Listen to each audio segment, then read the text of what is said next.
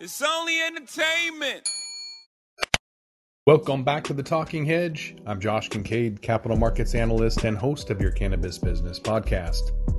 So, today we're going to take a look at a report from Brightfield Group uh, about sweets. Since we saw during the pandemic edibles taking up a huge portion of uh, purchases and the consumer behavior shift towards edibles during the pandemic, let's follow up being almost uh, three quarters of the way through 2021 and see uh, sweets on the shelf.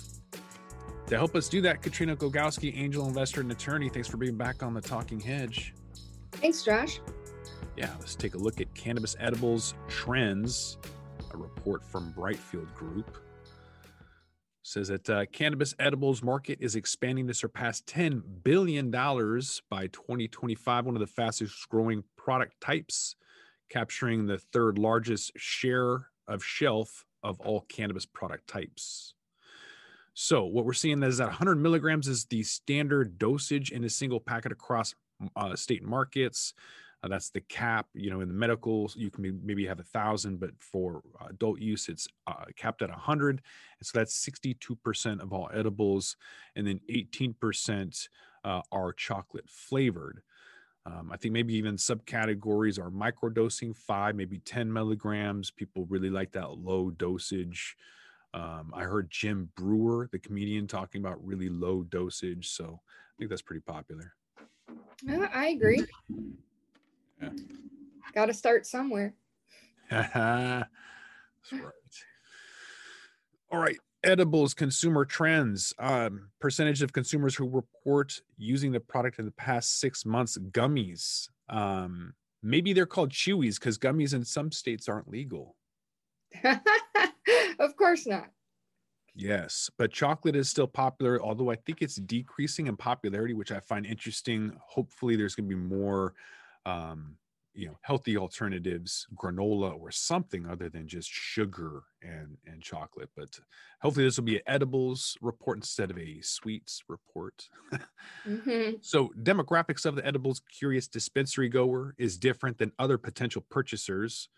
So the survey found that us edible purchasers tend to be younger higher educated and slightly higher income and also have more likely to have children and be a woman so they don't want to grab a pre-roll even though um, i think this the, the number one demographics is still white women 50 years and older that smoke pre-rolls. Apparently they don't you know the, the soccer moms that are eating edibles don't want to smell or you know have any apparatuses for dabbing or smoking flower or anything else. So that makes sense. Makes sense to me. Perfect sense.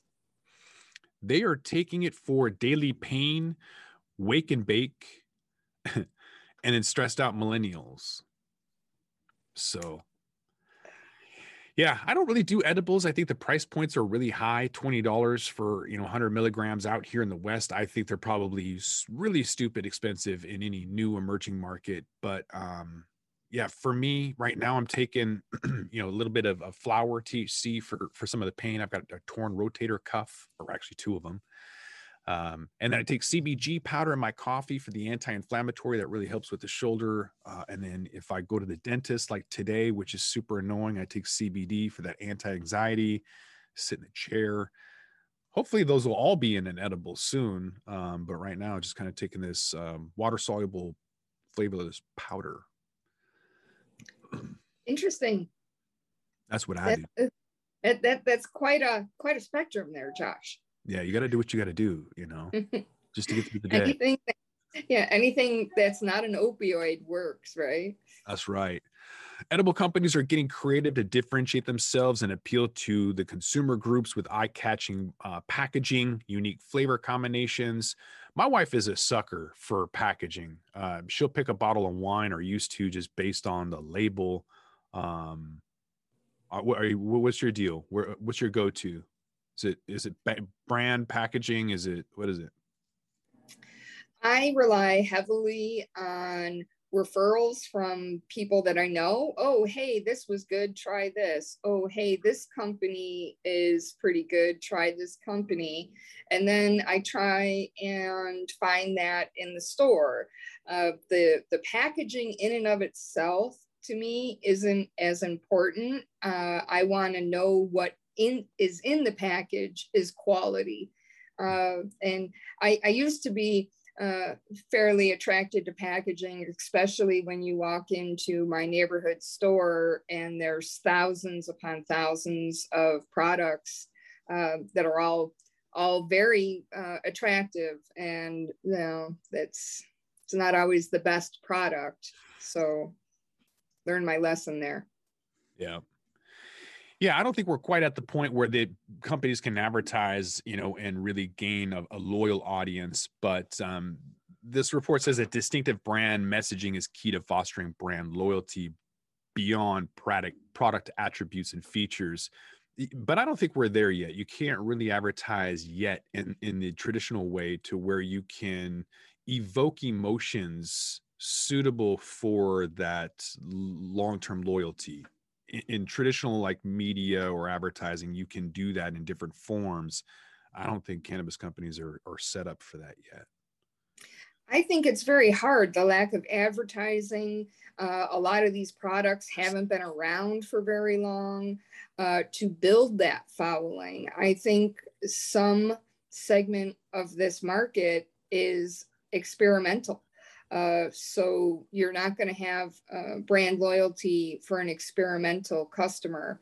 Um, I think you you can put whatever you want on the package, uh, but what's inside is going to result in a second purchase, uh, not because the package is pink or green or yellow.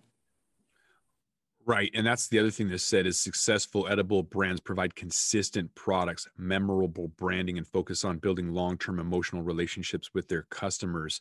Uh, you know, vaping isn't necessarily an edible, but when you have problems with your vape carts over and over and is consistent, that's a problem.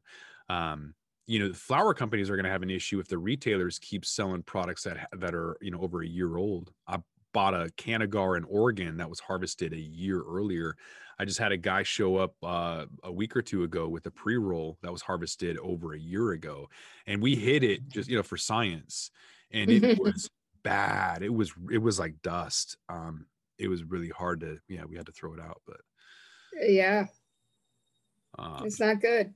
So looking at distribution trends, which I think is important, how you distribute, you could have the best brand, um, you know, the best team, but if you don't have a distribution channel, you're going to go nowhere fast. So, looking at flavors, um, you know, grape has been popular over time, and um, looking at different SKUs from May to June, you've got um, some gummies again, like pretty much all the way down, just different yeah. flavors of gummies. Well, I mean, I don't think that flavors are going to vary very much from say lifesavers. Uh, you know uh, other other industries have put a lot of research into what flavors people like. Grape always very popular. Cherry very popular. Strawberry uh, and i think you see these trends replicated in the gummy market uh, chewy market. Market yeah. Looks like mango's taking it away at around a three three and a half percent um, of market share. So some of the dosage, 90 milligrams takes 37%. So a lot of people are doing this for sleep, around one fifth. Relaxation is 40%.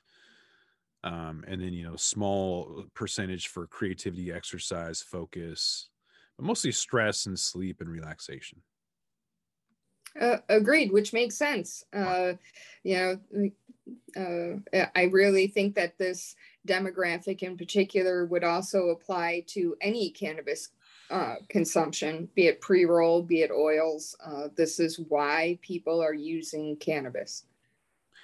Yeah, I, I would extend that to um, why a lot of people drink as well. They want stress relief and relaxation. They don't want to go to sleep, uh, but it makes them pass out. So, um, mm-hmm yeah i would definitely say that there's a, a heavy push um, there's a lot of women apparently that are, are, smoking during the pandemic. That's one of the new trends that we talked about um, on, our, on, our, last podcast uh, that is more dominant and younger women are smoking more.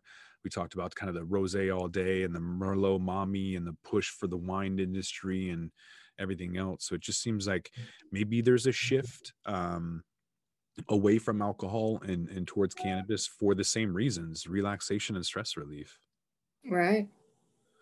so some baked good dosages a thousand milligrams what what medical market is that in Yeah, I, I don't know. so yeah interesting so some uh, growing baked goods on the shelf um there's some birthday cake cookies stroopwafel nut cookies chocolate macaroons.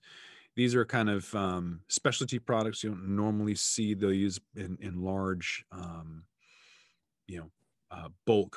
You're going to see a lot of chewies things that have uh, a longer shelf life Yeah, I think that the the traditional uh, stereotypical uh, spiked brownie uh, is this category, and they're primarily medical. Uh, I I don't see a lot of recreational users wanting to ingest the the calories and sugar and everything else just to um, j- just to relax. Uh, so I, I see this category as is very niche. hmm Yeah, it looks like larger packs are increasing in, in popularity, while smaller sizes like the five milligrams uh, lost share. Um, maybe that's people just not wanting to go in, people that don't have the option of delivery. Not really sure what, um, but again, bulk buying. We talked about that at the beginning of the pandemic as well. Yeah. Cannabis baked goods, they've got a diversity in the THC CBD ratio. I really like that one to one ratio. Um, the CBD I take is a 20 to one because I want some THC in there to, to get that entourage effect. But uh, the one to one really popular, 83%. And uh, in terms of flavors, chocolate kind of taking that top spot at 24%. Um, the rest of them kind of look like a s'more honey, cinnamon, marshmallow, brownies, peanut butter. But I think that that trend would play in the choc in the candy industry as a whole. Yeah. Uh, I think more people eat uh, eat chocolate bars than any other candy, whether it's infused or not. So that that statistic doesn't surprise me. Right. Um, relaxation is the number uh, one reason why people choose chocolates. Um, intimacy. So maybe I don't know. They want to get high with their their significant other. Chocolates are a universal symbol of romance. THC chocolates are the most romantic product type with intimacy relationships as a top positioning. All right. oh, Brightfield Group. it's, it's not even February, y'all. Getting into it. oh dear. Um, so 100 milligrams took three quarters of all purchasing for chocolate. Um, and it looks like in terms of market share, you know, anywhere from two and a half to four and a half percent. Um, throwing in toffee and espresso, mint and blueberry in there for for baked goods. Um, Plain Mhm. chocolate, THC, the most common with 54%. The five flavors being blueberry, espresso, mint, peanut butter, and toffee are commonly paired with chocolate. So there you go. I think that again true in just the general candy market. Yeah. Yeah. But again, what we're seeing here, at least in the Northwest between Portland and Vancouver, is that chewies or gummies dominant. And that's, I think, mostly because um, of the shelf life, really. I, I knew really, really good chocolatiers that just couldn't hold, you know, a, a position because the cost of goods sold were too high and the demand wasn't there to try and distribute it and mass produce it uh, was was an issue. mm-hmm. So that is it with us. Um, anything that you're seeing in the edibles market, I think most people that I know, uh, because of the 100 milligram cap, like Rick Simpson oil or Phoenix Tears RSO, uh, and they'll spread that on something and eat that because again, these these products are expensive with uh, limited milligrams. I have uh, some issues with the with the edibles. Uh, number one, calories, um, and not just because because I'm a girl or or concerned about calories in particular. I I ascribe the same concern about calories to alcohol. Uh, so it's like kind of wasted calories for for what you're getting. Uh, I don't like the expense of edibles. Um, if you can buy a Snickers bar for 79 cents, you know, why wouldn't you just have have a have a uh, some flower and the Snickers bar at the same time. So you, paying 20, 30 dollars for for some chocolate is is painful to me. And then the last piece is the struggle to have something consistent and tasty. Uh, you know, cannabis is an oil, and you're putting oil in this product, and effectively dispersing that oil uniformly across the chocolate bar can can be very difficult. And maybe that's why the price is so high. Um, and you know, finding one that tastes good. Uh, cannabis tastes disgusting. it's disgusting. Uh, and uh, you're mixing something that tastes like, you know, stinky, dirty feet into a chocolate.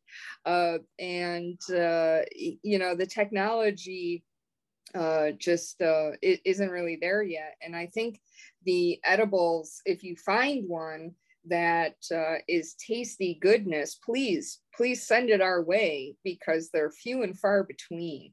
Uh, which might un, which might explain some of the flavors you're seeing and why um, why you can only put five milligrams in a chocolate bar. Well, that's to hide the taste. So maybe that's why they're doing that, right?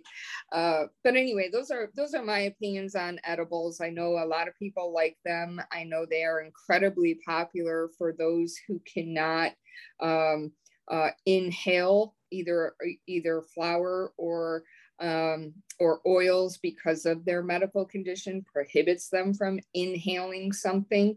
And, and it's a good alternative, uh, but I do view it as an alternative um, and kind of a soccer mom product.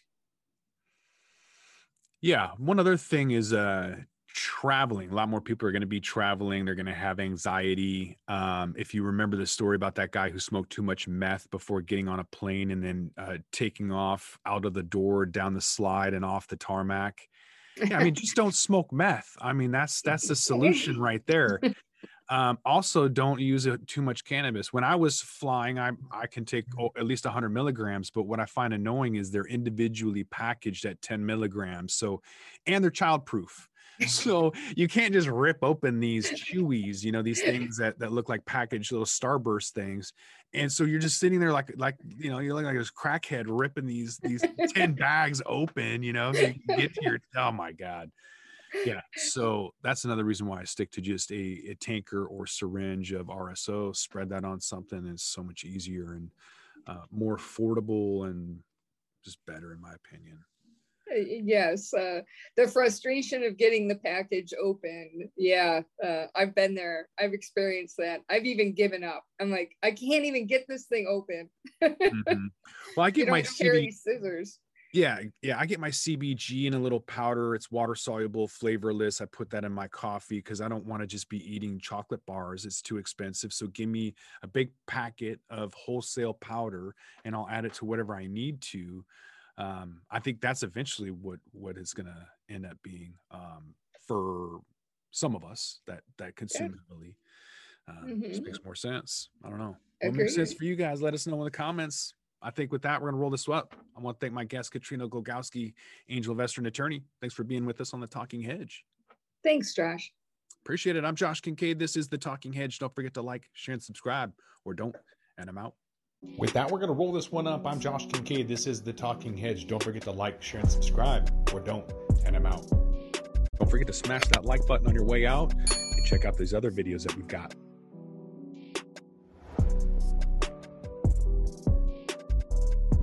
Thanks for listening to today's show.